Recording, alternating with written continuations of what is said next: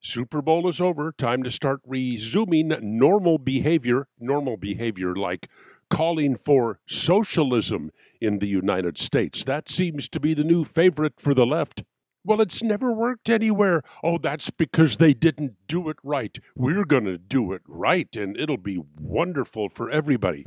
I wonder how socialism would have worked for the workers at Home Depot.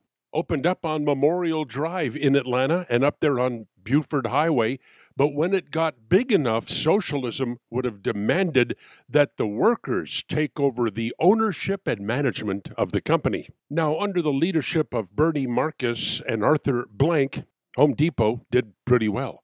I asked Bernie Marcus one time, How many millionaires did you create? By that I mean, how many people came to Home Depot with a high school education, worked in stocking the shelves, assisting customers, manning the cash registers. How many of these people retired from Home Depot as millionaires?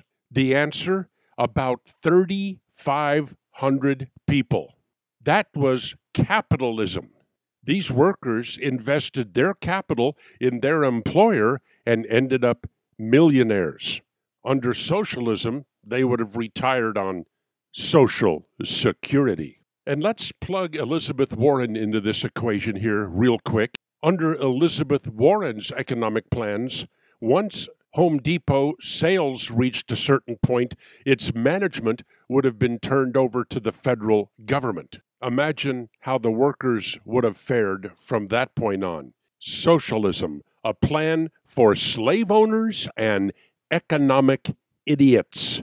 Have at it, people. You'll love it. Solomon Brothers Studios, Naples. It's Neal Boortz.